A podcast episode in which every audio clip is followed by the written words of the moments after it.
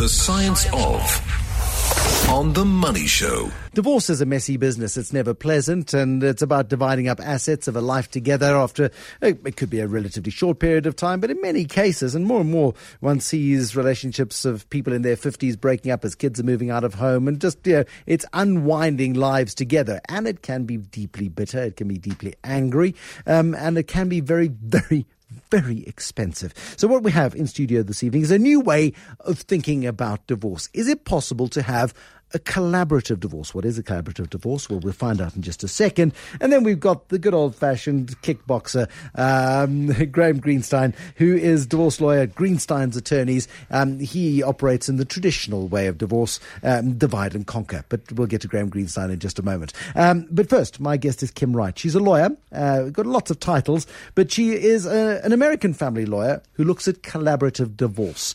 Uh, this feels like Canadian rather than American. The Canadians are nice. They can do collaborative divorce. Can anyone else, Kim? Well, collaborative law is now in 40 countries. So, not just an American phenomenon. What is collaborative law versus the law as we know it? Collaborative law is mostly used in divorce, although it can be in other models. But it's about having a settlement focus that's so strong that the parties and their attorneys sign an agreement saying that if they don't resolve, the attorneys will withdraw and they have to start over. So that that's the piece that is that defines collaborative law. So how does it work feasibly? Uh, two spouses go into a room; they've each got their own attorneys. Yes, and there is a moderator in between. No. Okay. Not necessarily. How does it work?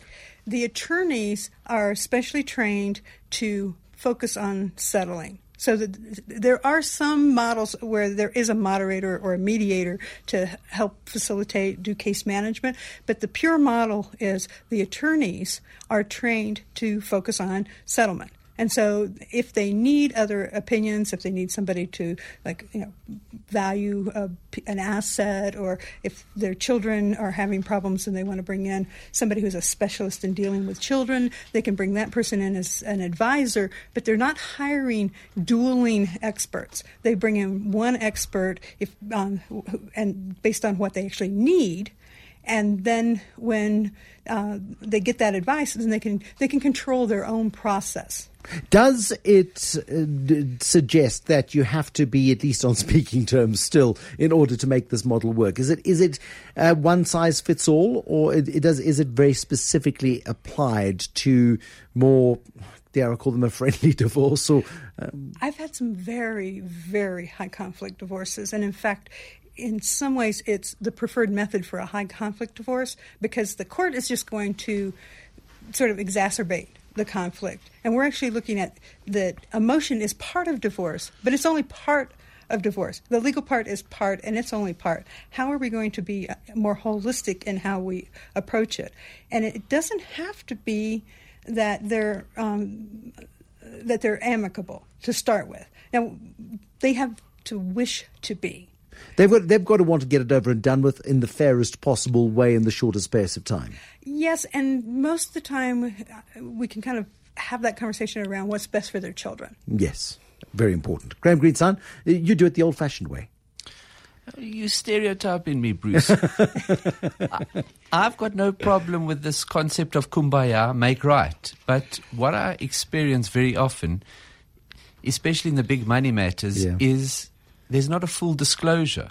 And a mediation or a collaborative law is as good as the parties who engage in the process. And if one party is not going to show and disclose fully, then the there's a problem. Because in, in traditional divorce settlements where it's acrimonious and everybody's got their own legal party and you go to court, um, there is uh, there's a discovery process, I suppose, and there is the, the hidden assets that the husband or the wife has kept secret from the spouse for, spouse for the last 15 years, um, building up a, a, nest egg to in in case of you know should one day there be a separation.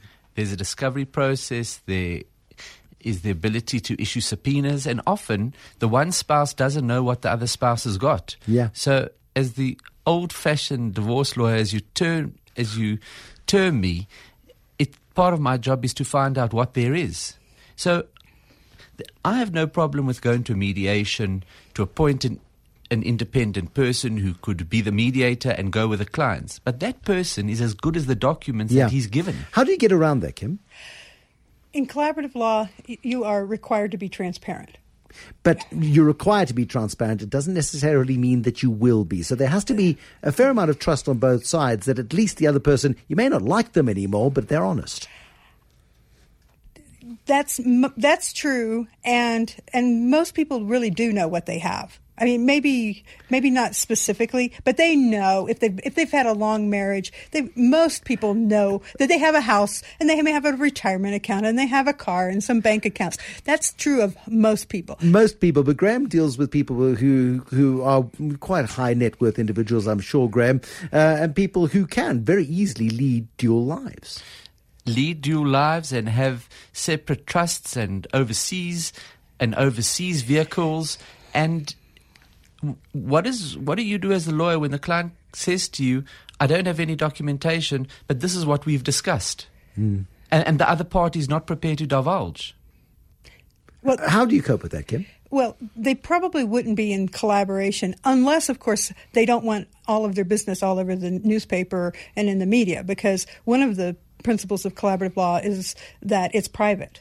And it doesn't get posted all over. We do have very strict divorce laws in South Africa, though, where divorce is not reportable unless uh, unless the parties agree. Graeme, uh, something along those lines. Yes, the matter went to the Constitutional Court, and generally, when there are children involved, that you know, not allowed, that they don't divulge the, the the names of the parties. But it still comes back to the same problem: is I want to do this nicely, I want to do it amicably, but I don't want to show you. So, what do you, as the old-fashioned divorce lawyer, do? You go and you find it. You go and ferret it out. Well, that's what we're called upon to do. Yeah, absolutely right. So, Kim, I mean, it's, it's a difficult environment in which to, to do it. I mean, you the, the the way in which collaborative divorce works is on the willing seller, willing buyer principle and transparency. Without that transparency, and tragically, there are people and people in this town, in particular in Johannesburg, who are deeply secretive about their financial affairs. They try and keep it secret from everybody. Well, and if they do come up with an agreement that uh, based on a lie, then it, the whole agreement goes out when that lie is discovered. If it's ever discovered. if it's ever discovered. but the, the same is true of the court. They're, if if they're really being secretive, they may never discover it. 011 883 0702 021 446 0567. If the root sounds, and I use the term appealing to you advisedly because there is nothing appealing about divorce um, unless you really don't like each other anymore um, and, and, you're, and you're better off alone. But um, if you want to find out more about collaborative divorce, uh, I've got an expert in the field, Kim Wright from the United States, and Graeme Greenstein, divorce lawyer, Greenstein's attorney, is making a very strong point about the honesty of the process. Donna in Sunningdale, um, you're a divorce mediator. How does that differ from being a divorce lawyer? Do you have a legal background? Well, um, I'm a, I'm actually a social worker, but I did work in training mediators. So we trained people across the spectrum. It was attorneys, psychologists, social workers, people who are trained to work with divorce, and then we trained them specifically in mediation skills. But my question to the attorney is he says that the role of the attorney often is to uncover hidden assets. But my question is, first of all, what is the cost involved in a forensic audit? And secondly, even with a forensic audit, what guarantees does one have of actually exposing all the hidden assets? So I'd like his answer to the question, but my assumption is that if somebody chooses to hide the assets, then neither process will really reveal what the assets are. It's the chance one takes. But if you choose to go the legal route, really you will only enrich the attorneys in the process because there's still no guarantee that the assets will be fully exposed. Donna and Sunningdale, thank you very much. Graeme Greenstein, how, how much of a guarantee is there that you can be like a bloodhound and actually find the assets? Bruce, first of all, what the the call is presupposing I said that there must be a forensic audit. Didn't say that. I said my job is sometimes to uncover the assets, and that could be by a simple subpoena, subpoena in a bank. From that, you may get a balance sheet which the spouse has declared, and from there can start the potential investigation. Now, I appreciate that divorce is very costly, and you've always got to balance it with what is the potential gain, so as not to enrich the lawyers, so as to ensure that you stand to gain. But there are no guarantees that you're going to find anything Yeah. and your client and your case is as good as, as is as good as the facts and the evidence that you can produce. But where I differ with her is so you'll never find it, so you mustn't try, so you'll save money. Collaborative divorce, can it be done in a civilized way? Graeme Greenstein, do people generally come to the divorce process saying, you know what, let's get this settled in the fair way? Here's 50%, I'll take 50, you take 50. Or is everybody in it to try and squeeze 60, 40, 70, 30, 80, 20, 90, 10 um, out of the deal? As a starting point, what what determines your entitlement is the the antenuptial contract that you sign. So some contracts say you can't get 50-50. Sure. But but answering your question on the basis that are you going to get what you're legally entitled to? In my experience, in my practice, I, I don't see fair offers being made as a starting point. It's only after prodding, digging, finding, and a person getting pushed into a corner do you then have a fairer settlement. Kim Wright? So I was a trial lawyer for several years. So I've I've been on both sides. And when I was a trial lawyer and I advertised myself as a trial lawyer and I was known to be uh, a trial lawyer, lawyer who won all the time, I had people come to me who wanted to fight. Yes. And when I shifted and I started saying, perhaps this is not the best thing, and and that enlightenment came when one of my clients who won came to me and said, "I will never do that again.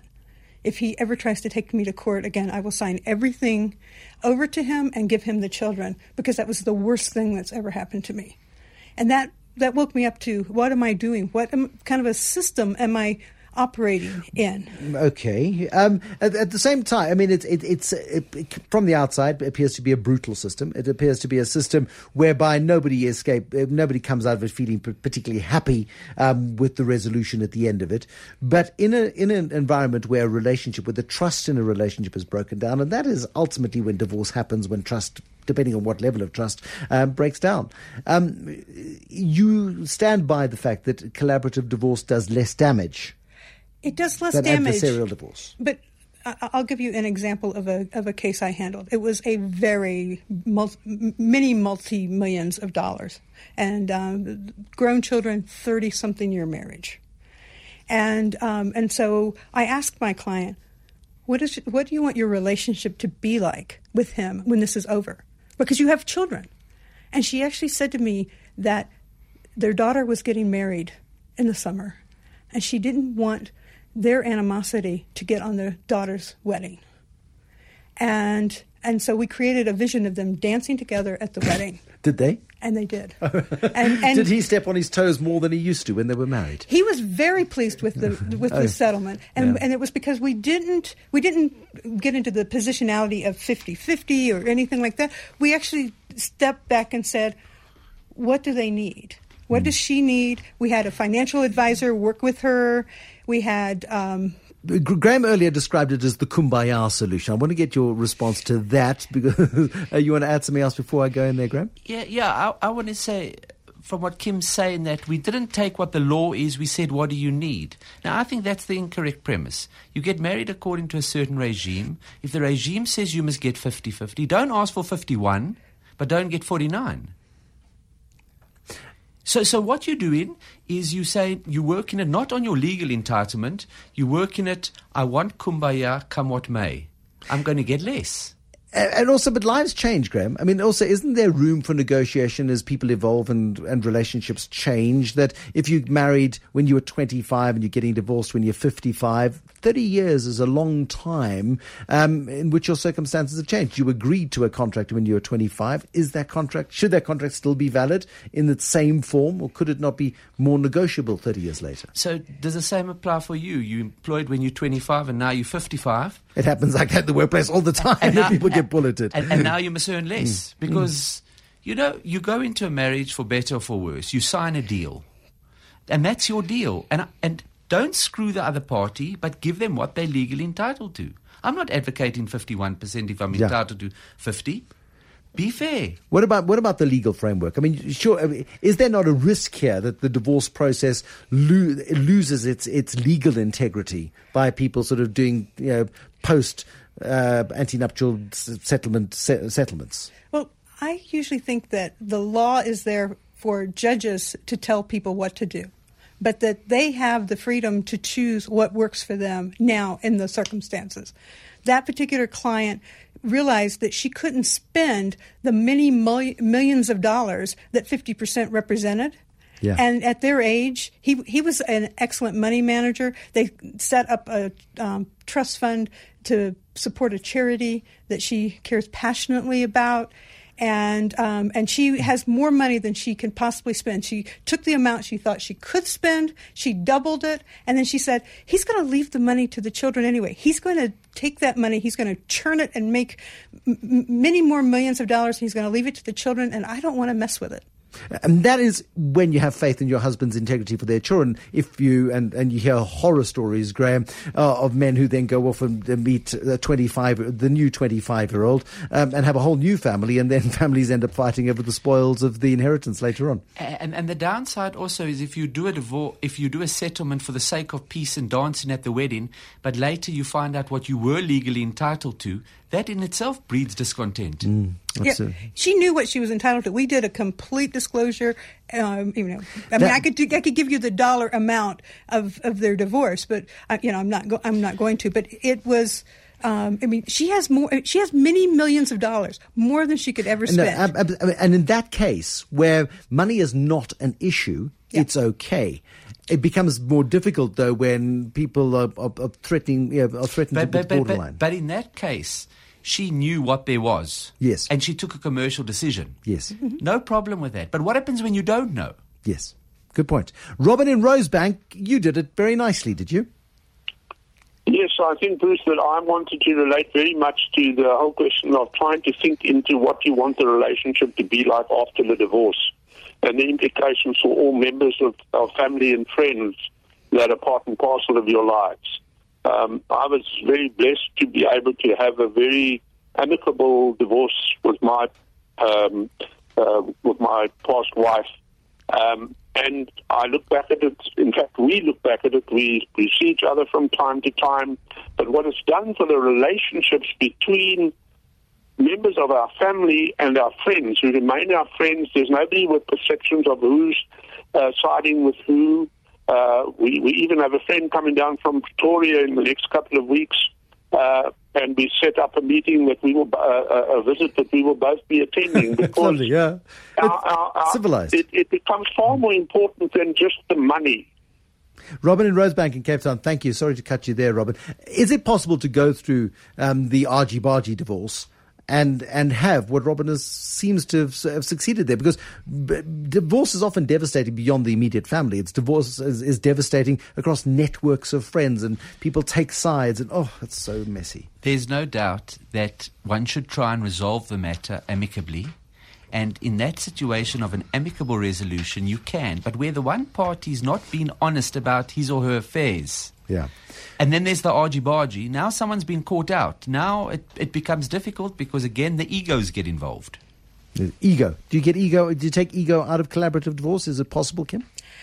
One of the things my client said is that I helped her stay in her big self because when she was upset, she wanted to have a two-year-old tantrum, Yeah, absolutely right. and um, and and and so But having those are a- therapeutic, surely, Graeme. Two-year-old tantrums at the age of fifty. What a bonus. Well, well, you know, it all uh, anything goes in divorce, and Yeah. and unfortunately, why why lawyers make money when you come to talking about children is sometimes the hate for the spouse is greater than the love for the child, Oof, terrible. and these are decisions that people. These are unfortunately decisions that people make, and it's certainly not good for children to be involved in the litigation. And one must advocate trying to resolve divorces amicably. But in my world, in my practice, there's an absence of disclosure, there's an absence of menschkeit, and you land up in a warring situation. Menschkeit. We'll end it on that particular point. Graeme Greenstein, who is a divorce lawyer, he's a specialist in that particular space at Greenstein's Attorneys, and then also to Kim Wright, who's a lawyer. She's here to teach lawyers like Graeme. Let's see if he goes along to the coaching uh, on how to go do collaborative divorce. She's a legal trainer at the Center for Integrative Law. Uh, Kim Wright, thank you very much for coming in.